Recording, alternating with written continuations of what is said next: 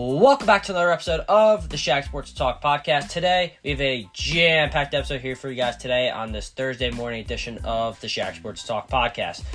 We'll start off the show talking Yankees and Mets. We'll talk a little baseball. Uh, Yankees, they're winners of two straight versus the Mariners and have the potential to sweep the Mariners on Thursday. That will be a big game for them if they could sweep the Mariners and then head into the weekend series with a lot of confidence playing a very good Texas Rangers team at home at Yankee Stadium. That's a big series for them. If they could steal a game or two, that would be big for the Yankees.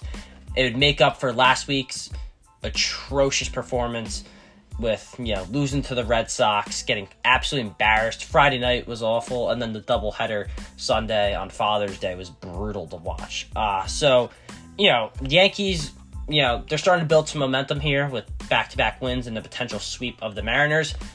And we'll also talk about the Mets. The Mets, not really the best start in terms of how they're playing so far, and we're almost halfway through the season. Very disappointing. They're six games below 500, back to back losses to the Astros, and it's not just now, oh, we're not getting the division. Oh, you may not even get close to a wild card spot. They're 13 and a half games behind the Braves, I'm pretty sure. And now you're looking at like the Marlins and the Phillies, they're getting to like six and seven, which is a little concerning because they haven't just fallen out of the division, they're falling out of the wild card. And it's bad because now it's like six, seven, and, and that's almost like not attainable for this team. The way they're playing, it's it's really tough for them to make up that ground. So they've really got to start playing well. We'll talk about the Mets, and then to close the show, we'll have uh, an NBA draft segment where I'll rank my top ten prospects, and then I'll have a little mock draft for you guys as well to close the show as well. So, start off with some baseball, and then we'll close the show with some NBA draft. How does that sound? I think that sounds pretty good. So, I don't want to waste any more time. Without further ado, let's get right into it.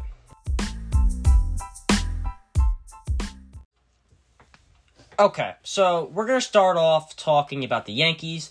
So let's get into it. So the Yankees, they won 4 2 over the Mariners. The Mariners fall to 35 and 37. Yankees improve to 41 and 33 on the year. Volpe goes yard, uh, McKinney goes yard, and, and uh, Jake Bauers also goes yard as well. And the Yankees win four to two. Let's talk about it. Burrito, great game, five and two innings pitched, zero earned runs, three Ks, one walk. He was great.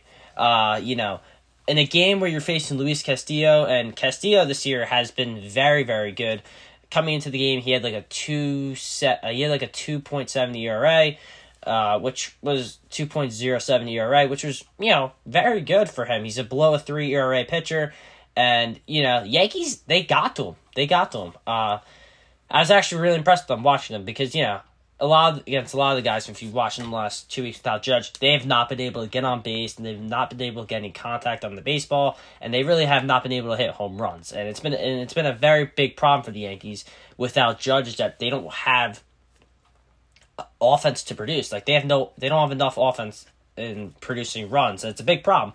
They can get on base, they work counts the walks, which is which is good. Problem is they can't get on, they can't score runs, and you know, these last two games, they've scored runs. You know, Yankees, you know, they won four two, uh, yesterday, uh, yesterday, and you know now they're winners are two straight. You're starting to see them really start to, I would say, turn the stride a little bit, maybe turn the corner. Uh, they won three one yesterday, so you're starting to see improvements. And I just want to talk about a few things with the Yankees. So my opinions on them to start the season is that like they're not bad, but they're nowhere near World Series material. Like they're not a World Series contender. Uh, they're not a team that I think can make the World Series in October. I don't. I don't believe in it. Um, I'm gonna be completely honest with you. Uh, this team's nine and a half games back from Tampa Bay. They're five ga- They're like five games back from the Orioles. So it's it's really interesting. So they're five games back from the Orioles you know, Orioles will probably. I think the Orioles will finish ahead of the Yankees if they just continue to stay on the pace that they're going. So the Judge thing is really interesting to me. Uh, you know, we heard that he can be back next week. We heard that he can be back by the July 4th weekend, or the July 4th week, uh, not July 4th weekend series, but the July 4th series with the Orioles at Yankee Stadium. I heard that. I've also heard that he can be back after the All Star break along with Rodon. So here's the thing with the Yankees, they just need to stay afloat here. They need to stay afloat. Uh, getting embarrassed by the Red Sox and losing a game to the Mets where you should have won, where IKF stole home and they were up 3 1 and they lost a game 4 3 in extras, that's a game you got to win. And, you know, that's that's big because those are games that you got to have. So, you know, you get embarrassed for three games by Boston, which is like a mediocre baseball team.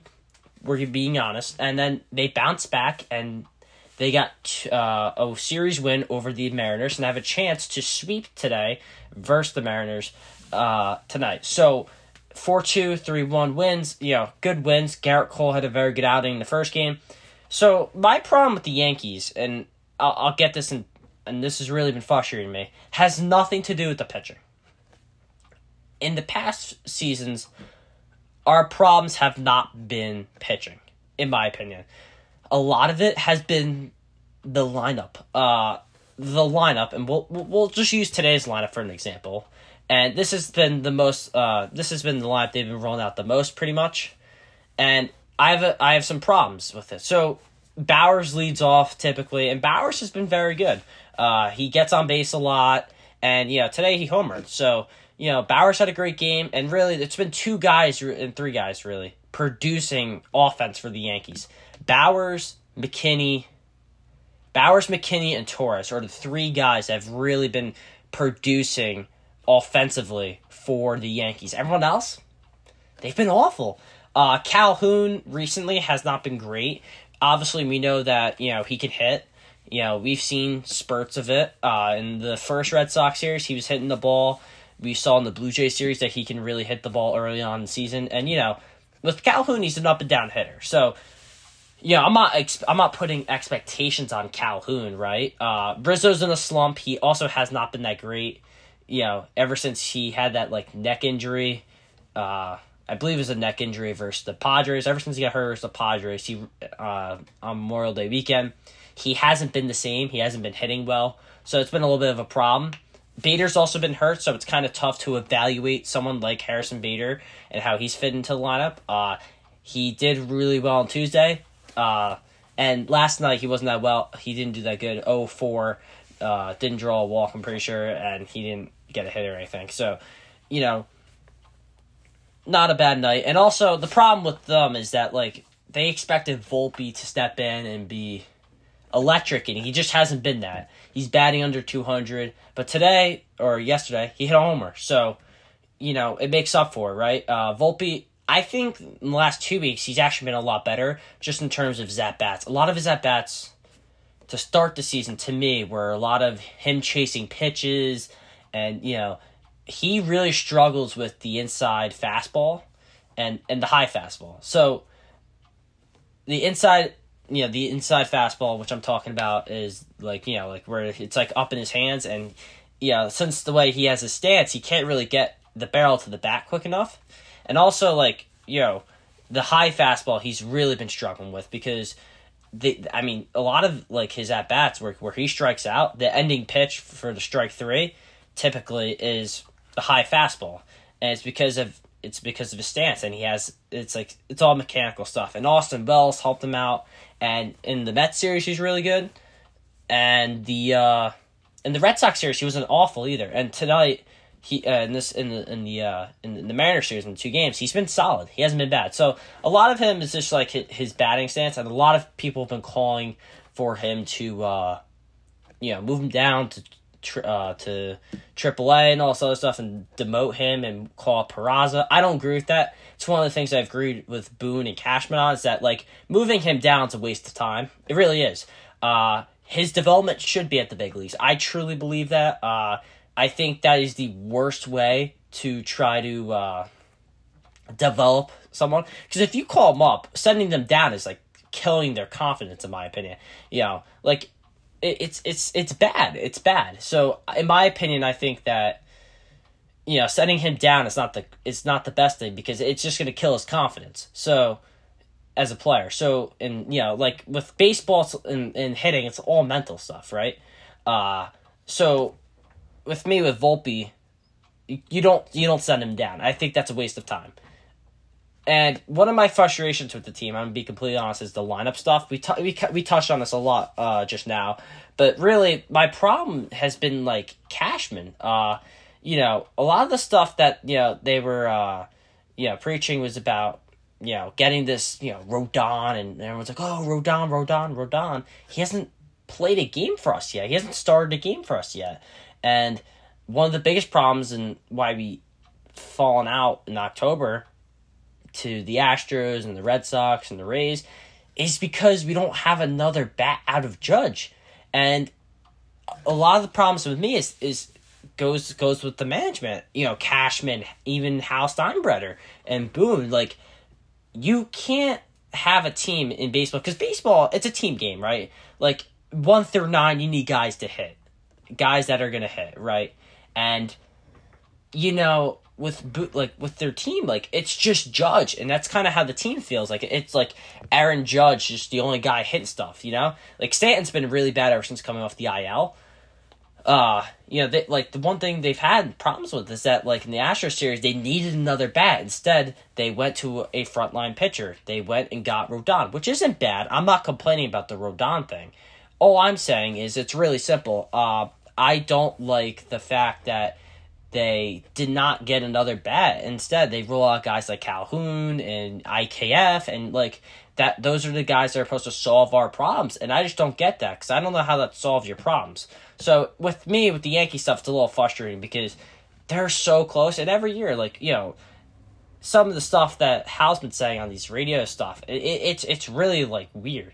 Uh, it, it really it really frustrated me. So he went on the Michael Kay show or whatever, which is, you know, like the radio show on Yes Network and ESPN or whatever, you can listen to it. And basically he was just saying stuff like, uh, know, I don't know why the fans are mad at me. It's only the third week of June. And to me, that's where I went off on Twitter and people were like, how can you be so mad it's, you know, the third week of June? Like that that is so that is so out of touch and such a clueless comment. Like I like it's like not funny. Like that is so clueless of some like a, of an owner of the New York Yankees to say like, you know, there's an expectation in New York that like you're here to win, right? You know, Yankees high expectations, Mets high expectations. All these New York teams they have high high expectations. You're, it's not just a Yankees thing; it's a New York thing. The Knicks, the Knicks are the perfect example of this. Uh, you know, fans are still mad that they got knocked out in the second round and they think they should have been in the finals. That's just how New York is, you know? Uh high expectations and they demand winning, right? So, you know, saying like I don't know why fans are so upset when in Yankee standards they're struggling uh to say that it's only the third week of June. And a lot of stuff of like, you know, it's like weird because I just I, I don't get it because it's really really frustrating. And he says stuff like you know, if the Yankees enter their the postseason with ninety percent of their core roster healthy and they don't perform well, that he will start asking the tough questions about key members in the organization. Okay, assuming manager, GM, front office, right, stuff like that. Okay. These questions should have been asked a long time ago. I went to a game it was game three ALCS last year in October, uh, and they could not hit, could not hit. And I think Cristian Javier was on the mound for that game. They could not hit. They could not hit. And you know, I was sitting there. You know, I my my buddy got really good tickets, and you know, John Stremski was next to me, and like it was ridiculous to watch because outside of Judge, there's no one else hitting the ball. Gerrit Cole started. He gave up a two run shot. I'm pretty sure to start the game, and then he settled in, and it was you know it was fine. It wasn't like they scored a lot of runs or anything until later on in the game, and they just couldn't produce any runs and couldn't get any hits. So my thing is about getting, you know, getting a hit, getting another bat. And the problem is, I, I don't think they can improve at the deadline because I don't know how you improve, to be completely honest with you. So let's transition to the Mets. Okay. The Mets, it's really frustrating to be a Met fan. Um, so they are a team that I think they're doomed. I'm going to be honest with you. They're doomed.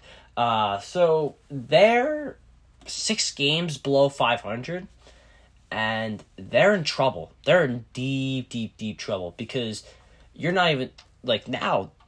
You look at them. Here, here's what the standings look like for you guys. So, for you guys at home, They are 13 and a half games back from 13 and a half games back from Atlanta, which is the division leader, 47 wins. They are five five games back or so, roughly, from Philadelphia, and they're like seven games back from Miami, who's in second place, and they're six games back from Atlanta. So it's a big problem. So one of the problems is that Scherzer and Verlander, the whole duo, has not worked. Uh, they both haven't performed well. They haven't, and that's been a very uh, big problem for them. Uh, you know, the offense has not been an issue. Uh, Francisco Alvarez has been really good. Uh, Marte's been good recently. McNeil's been good. So like, there's guys that uh, you know, they they've been producing at high levels. Yeah, Lindor's got 14 homers. Not not like his best season by any means. He's batting 217. So, you know, obviously he's got to get the batting average up. Uh, you know, Pete Alonso's got 23 home runs. Alvarez has 12. So I don't even think the offense is a problem. Really, the big problem's been the pitching, the pitching staff. So here are the numbers for Verlander and Scherzer. We'll go through the entire rotation. So Verlander has 52 innings pitched, 50 hits, 26 earned runs, 8 homers, 13 walks, four, uh, 44 Ks. And, you know, his war is at a point, uh, 0.5, which is, meh, you know, not, not good at his standards. And his ERA, his ERA is a 4, uh, 4.5. 4 or 4.50 ERA. Not not the greatest, right? Uh yeah, he's 2 and 4, 44 keys. You know, he, like he ha- just hasn't he hasn't lived up to his contract. We're being completely honest here as fa- like as fans here, right? Like he just hasn't lived up to his contract. And with Scherzer, which is really interesting in my opinion, with Max Scherzer, he's been a guy that's you know he's been up and down. He started out the season rough, but it's like I would say starting to pick it up a little bit. He's six and two, but a four point zero four ERA, sixty eight Ks. You know, like he's been decent. Sixty hits and sixty four inning, sixty four and two innings pitched. Sixty hits, uh, thirty runs, twenty nine earned runs, eleven homers, fifteen walks, sixty eight Ks. Not great for his standards, right? He got shelled versus the Yankees. Uh, he didn't even go to the fourth inning. Uh, the Atlanta game, he pitched a gem all the way till like the fifth inning and just got absolutely shelled by the Braves lineup. And then Houston, he pitched a great game. Four hits. Uh, he went eight innings. He went he went deep into the game. Eight innings pitched, four hits, one earned run, one homer, eight Ks. That's a, that's a Max Scherzer game right there. And I actually am under the impression that he's been pitching a lot better recently. It's really the big problem with Verlander has been the big issue. Uh, Senga, this was the big guy that they went out to go get, and Senga has been mm, okay, right? He's an up and down pitcher. He's uh, started 13 games this year, 71 and one innings pitch, 54 hits, uh, 30 runs, 28 earned runs, 9 homers, 41 walks, and 87 Ks. So high strikeout rate, you know, that ghost fork ball or whatever that he throws is crazy, and a lot of guys struggle to hit it. Um, so my thing with him is that like it's the inconsistency with the pitching, right? The starting pitching hasn't been great, and also the big problem with them is that they also, you know, their bullpen sucks, sucks. It's awful. Uh, they got broken, in my opinion. You're probably like, well, why are the Mets struggling? I really think this team is broken ever since that Atlanta Braves series where they were 101 wins. It was the weekend series. Last week of the season, winner gets the division, and they just got like smacked by the Braves. And then that carried into the Padres series, and things just went downhill from there, in my opinion. Because w- once they got smacked by the Braves, they got smacked by the Padres you know, even though it went to a third game because DeGrom pitched a gem, they got embarrassed in the first game. Scherzer got lit up, and then Bassitt also got lit up in the uh, in, in the uh, in game three, and the Mets bats were non-existent. Uh, with this team, I think they're the team that's gonna throw you know, monopoly money at Shohei Ohtani. That that's what I think's gonna happen. If if you really want to know what I think's gonna happen, if Ohtani doesn't have any success in LA this year, I think they're really just gonna throw all the money at Ohtani. That that's really what I think's gonna happen, and I think that's the only way that they can solve their problems. And that is like I don't even know if that's even the right answer because like this team, you're probably like, oh well, what can they do with the deadline? They can't do anything. They're they're trapped. Because, like, okay, we're to run through their roster real quick. Like, who are you trading? You can't trade anybody.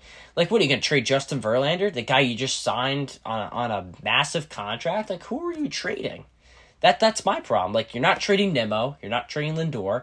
You're not trading McNeil. You're not trading Marte. You're not trading Pete Alonso. You're not trading Baty or Alvarez or Tommy Pham. You just acquired him. What are you going to trade Vogelbach? Okay, fine. But Vogelbach recently has been very good for them.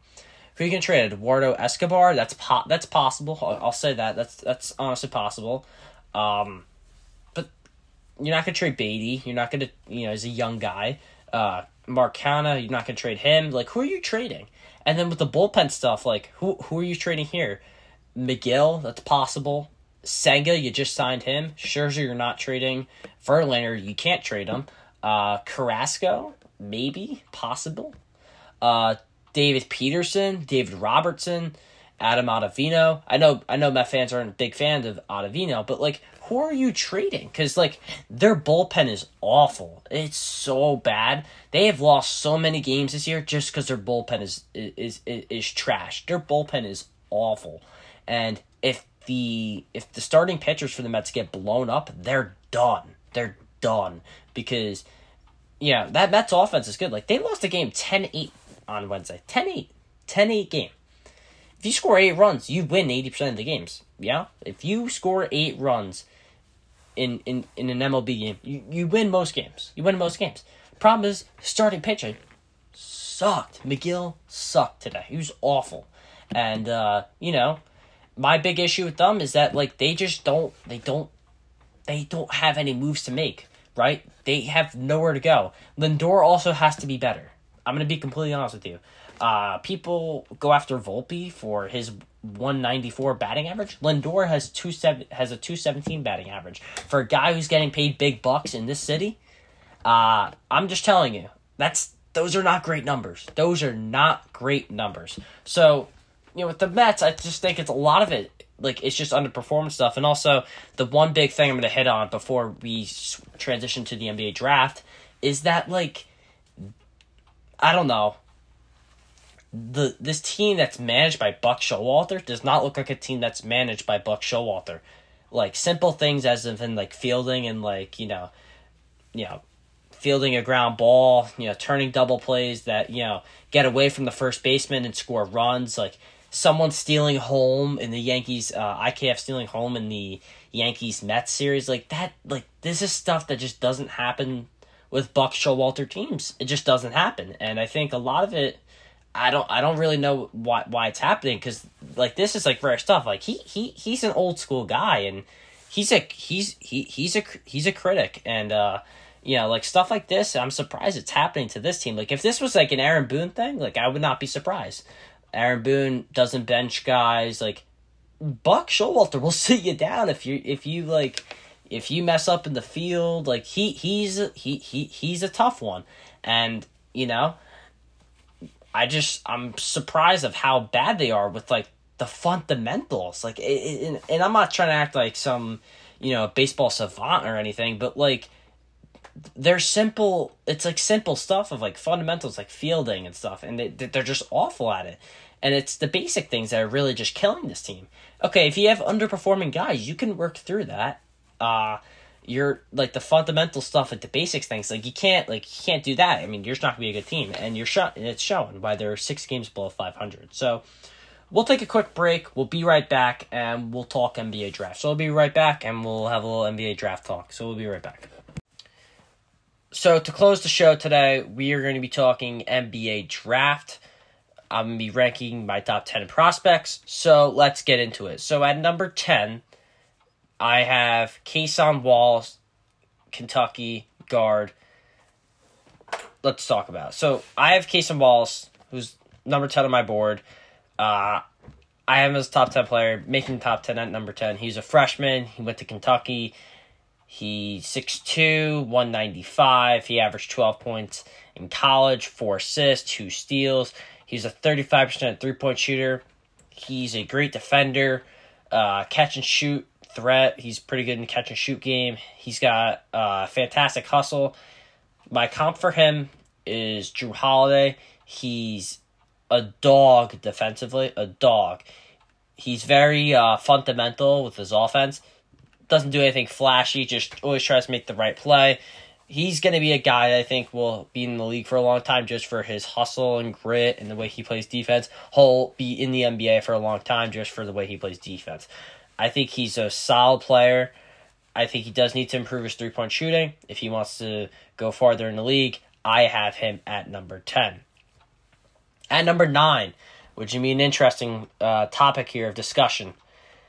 At number 9, I have Keyonte George. Okay, so people with Keyonte George either have him way too high or way too low. And, and, and it's it's weird. So people either have him like in the in the high teens, like 17, 18, so what most people are talking with him in terms of the draft, or people have him like top five. Like no one really has him in the top five, but a lot of people have him very low on on the pecking order in terms of the NBA draft. I have him pretty high. I have him at nine, and the reason I have him at nine is because in the NBA, in the current NBA, if you can develop an offensive game that's spectacular, you can drop 15 points a night, and you have a fantastic offensive game, you can play in the league for any team. Just ask Jordan Poole. Jordan Poole sucks on defense. Sucks. You saw him in the playoffs, he sucks on defense, okay? He can go out there and get you 20 points a, a night. He's still going to be on the team. He's still going to be one of the six or seven best players. Like, he, Keyonte George, I think can be more than that. I My comp for him is Jordan Poole and Bradley Beal. I'm going to tell you a little story. So,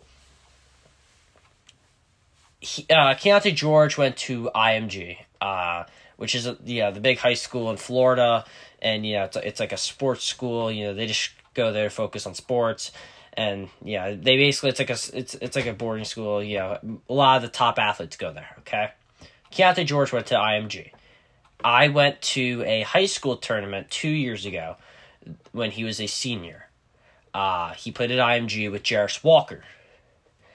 And uh, you know, I was there to watch like a high school tournament, high school basketball tournament in Toms River, uh, Toms River, New Jersey, and he was I don't know, he he was a senior in high school, and I was there to watch mainly the Gill St. Bernard's versus Camden game. Camden was coached by Rick Brunson. DJ had DJ Wagner on the team. Uh, Aaron Bradshaw. The team was disgusting. team was insane loads of future NBA talent. Uh, Gill St. Bernard's had Naas Cunningham, who's, and I think, I don't know where he is, but I'm pretty sure he's in the G League right now or some like OTE. Uh, Mackenzie Mgbako. The team was very, very good. So it was like two top New Jersey teams. I went to the game, and you know, it it was like a session game. So like, you know, you're buying tickets for like the entire session. So the first game was like, you know, it was uh, you know, the game before that, before the uh, Camden game, was IMG taking on some team from like Indiana. They lost, but he had forty like forty points. It was it was an overtime game, and he was scoring like ridiculous shots, ridiculous step back threes, everything. Um, he a ridiculous offensive game, and you know he committed to Baylor, which is a smaller Division One school it's now known as a powerhouse because they won a national championship. But you know, you talk about Baylor five years ago. No one's saying they're some you know college basketball powerhouse.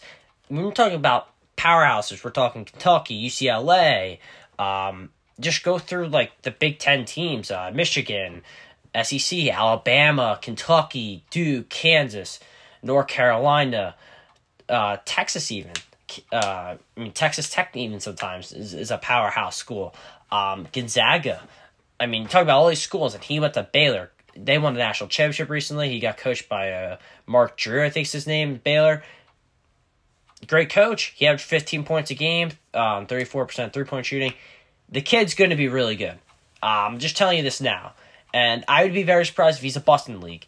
It, the way he can score reminds me a lot of Bradley Beal and Jordan Poole. Great ball handler, pull up jumper is nasty, interior scoring. One of his biggest problems is is that he uh, forces a lot of shots. Um, he struggled in a lot of the top twenty five competition.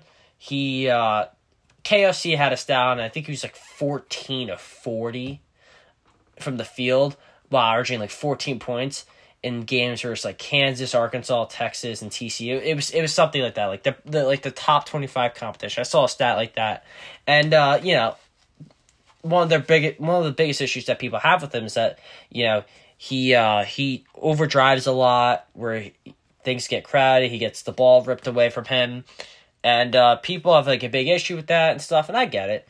Um, it's obviously not a great thing to have, but you know. His defense also isn't great I like him a lot because he can just go out there and get 17 points a night. And I think a team like the Lakers, if they if he falls them, you have to take him. Um, you just have to because he's just such a like a, a like phenomenal scorer, and he could score from anywhere, and he's just a really just great offensive player. And I think you, you just got to take the swing on him. I think he'll fall late in the lottery, maybe even outside the lottery potentially. I am a, I am at uh, nine. At eight, Anthony Black out of Arkansas, the freshman guard from Arkansas. Let's talk about him. Uh, two comps. Both guys play in the Thunder.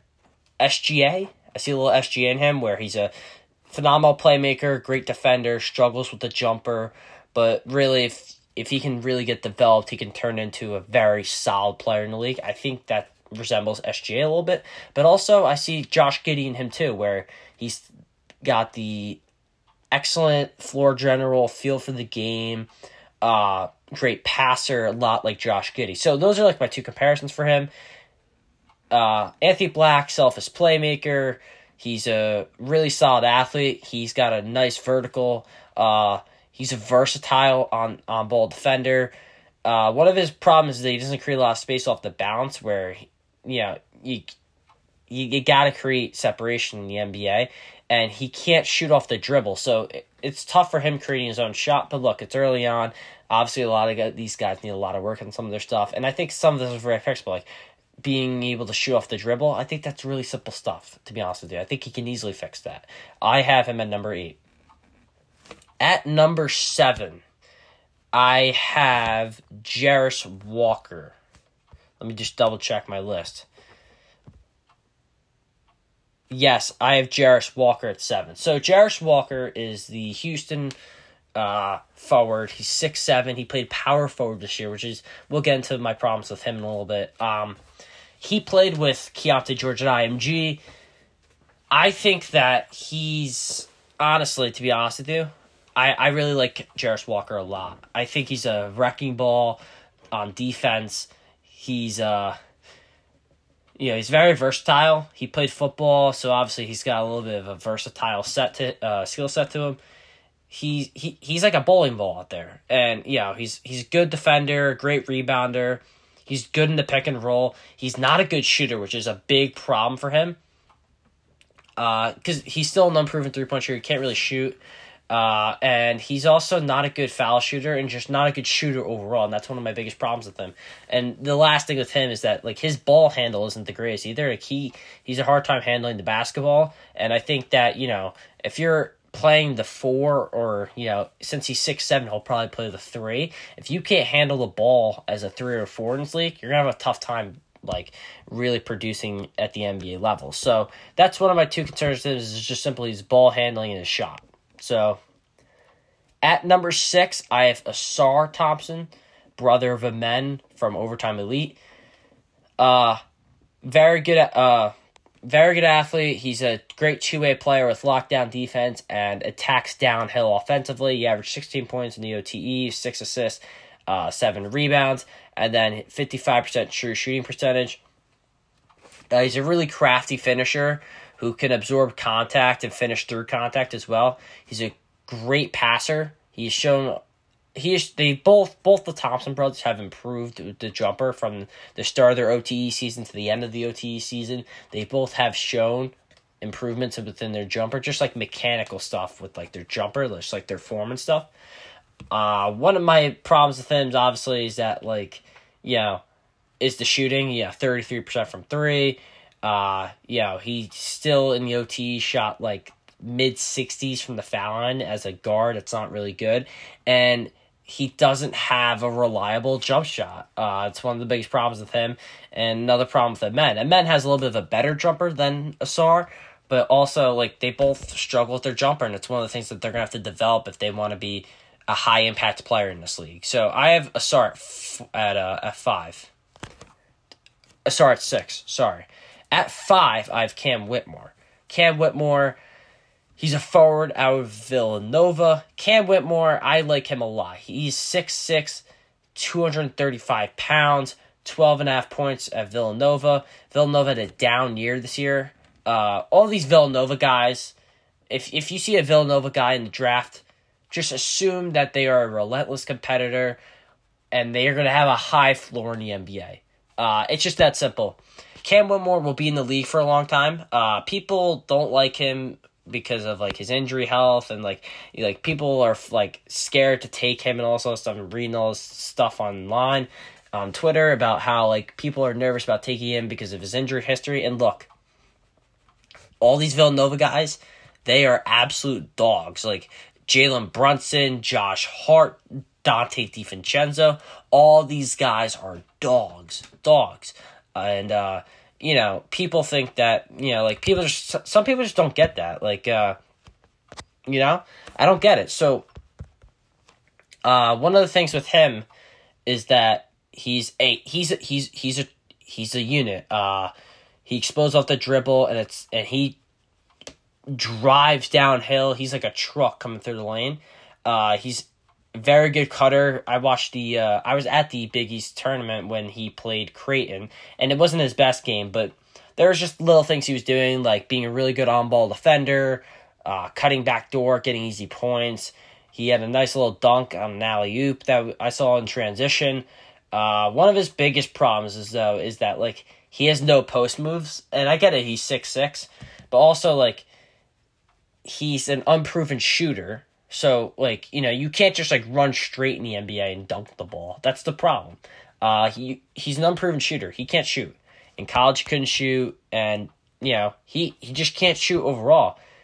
He uh he has a lot of moments where he's just like reckless with the basketball, like driving the lane with his head down and thinking he's gonna get a, a call, and he gets called for an offensive foul, and yeah, like he'll get beat backdoor or he'll chase shooters behind a screen, which in the NBA, when they're playing five out offenses, that's a no go. You can't do that because you will get burned in the NBA if you're chasing people uh, off screens. So, look, it's like little things with Cam Whitmore. I like him a lot. He shows shades of Miles Bridges on the basketball court. Uh, not off the court, but on the court, he shows shades of Miles Bridges. I have him at number five. At number four, I have Amen Thompson, uh, the guard from OTE, brother of Ausar. Uh, my comp for him is Ja Morant.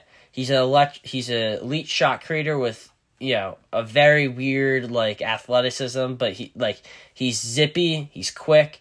Uh, his open floor speed in just terms of just like open floor keep up with me. I think he's the fastest in the in the in the class with the ball.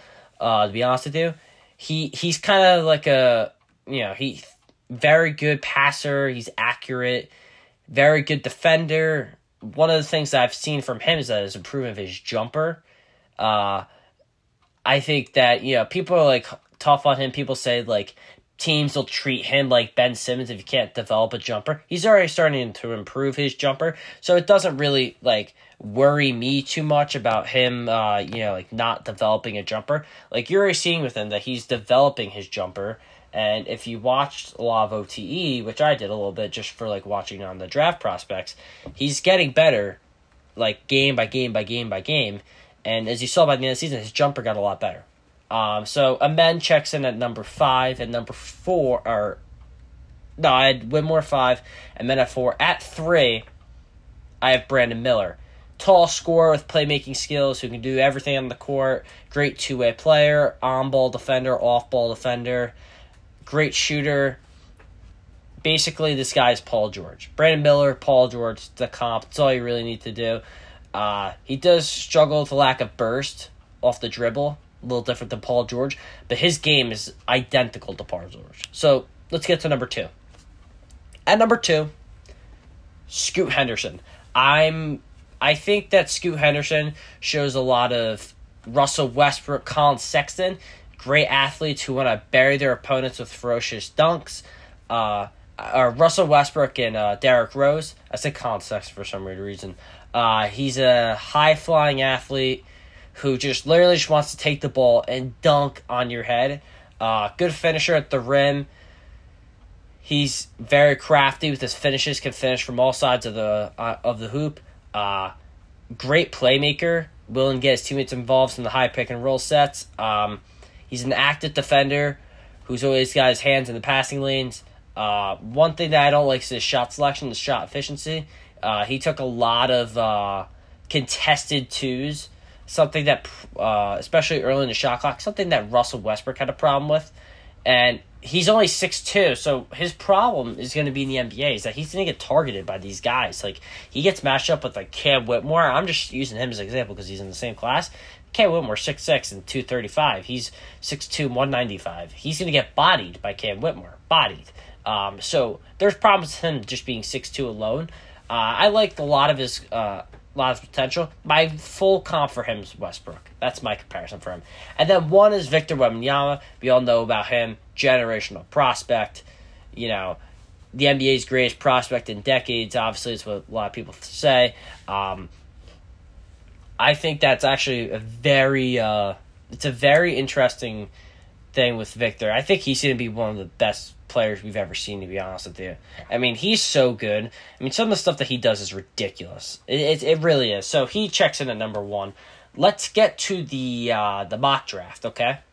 So with the mock draft, we're gonna do a mock draft here to close out the show. At number one, it's obvious, Victor. It's it's easy. He's got Kevin Durant type offense with Rudy Gobert's defense at the rim uh, not a bad perimeter defender either. The one thing that might hurt him is that he's skinny and, you know, maybe that like causes injuries or something. But that's really it. I mean, he's really just a f- fantastic player.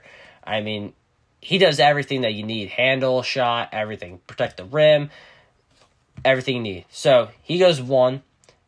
At two, I have Brandon Miller, not because I think Scoot Henderson is worse than him, just for the simple fact that it's a better fit for Charlotte. Um, having Scoot Henderson and LaMelo would cause problems for Charlotte just in terms of primary ball handler stuff. Um, I think it would cause problems. And I think that Brad Miller is a better fit for them. So I have the Hornets taking Miller at two. And then at three, I have Portland taking Scoot Henderson. Uh, you know, obviously if they don't if they trade the pick it's a maybe different conversation but i think scoot henderson is the consensus number three pick here. Uh four is Amen thompson. I think it's a great fit for a guy like Ime Udoka who just to get a natural competitor on the basketball court and i think Amen thompson would fit that role perfectly and yeah, people think that he'll be a small forward. I think he could potentially be the point guard for them next year, and just doing things like creating for Jalen Green because he's such a good playmaker as a small forward. I think that you know he can really just elevate his game with the Houston Rockets. I think that's a great fit for him. At five, I have Cam Whitmore. They probably won't take him from what I'm hearing, just from like the injury stuff and Cam Whitmore starting to drop a little bit. But if I'm the Pistons here and I'm the GM, I'm taking Cam Whitmore five. At six, Magic take Anthony Black from Arkansas. Uh, Anthony Black, I like him a lot. He's uh, you know since the Beal trade, Beal got traded to Phoenix. Uh, I think Black would be a great fit for, uh, yeah, for Washington. They need a point guard. I think he would be a perfect fit for them. So I have the Magic taking uh, Anthony Black at seven. I have the uh, I have the Pacers taking Jarace Walker. I actually like Jarace Walker a lot. He'll bring some defensive identity to the Pacers and replace that small uh that power forward need that they have. A big need at power forward. I think it's a great fit for them. At eight, I have the Wizards. I have the Wizards taking Taylor Hendricks. Uh, he's rising up people's boards because he can shoot the three ball. He's a dynamic player. I think it's a good fit for them, to be honest with you, since I think Kristaps is on his way to Boston, from what I've read. I don't know if the trade's going to fall through. Maybe there's like a new three team trade because the Clippers pulled out as the time I'm recording this. Um, so I don't know what's going on with the whole Kristaps thing, and if there is something with the Kristaps thing, we'll talk about it on the next podcast. Um, so I have them taking Taylor Hendricks. I think it's a it's a gauging need that they have at at the power forward position. I think it fills a need that the Wizards have. So I think at eight I have the Wizards taking Taylor Hendricks. Um, hmm. At nine for the for the uh, for the Jazz, it's a little tough because I don't know where they go, and I think they're gonna take a swing on someone here. And this is maybe a little bit of a hot take, but I think they're gonna take a swing on Leonard Miller out of uh, the G League. I think they're really gonna take a swing on Leonard Miller. I personally think that uh, you know even with their two first round picks, I think they're gonna really they really want him. Uh, he's got a seven two wingspan. He's six nine. Uh, you know, he averaged 18 points, 11 rebounds, and about two assists per game. In the G League Ignite team, he averaged third. He was a 33% three point shooter. I like Leonard Miller a lot. If he can really develop into, I think he could develop into a really good wing. He's six nine, his height. Uh, you know, he, I really like Leonard Miller a lot. He's 213 pounds. He can he's a high ceiling with his playmaking ability, good ball handler, could shoot, very good things. I like Leonard Miller a lot. I think it's a little bit of a, you know, a crazy pick, but I don't think it's that crazy when you think about it. I like Leonard Miller to go nine. At ten, I have the Magic taking Lively, Matt uh, or the Mavs taking Lively. The Mavericks they have a big hole at center, and I think it they fill that problem with Dereck Lively. Eleven, Magic take Grady Dick. Uh, Grady can really shoot the thing from the outside. Um, Grady's got good range from three. Um, he averaged 14 points per game in uh, in college at Kansas. Great shooter.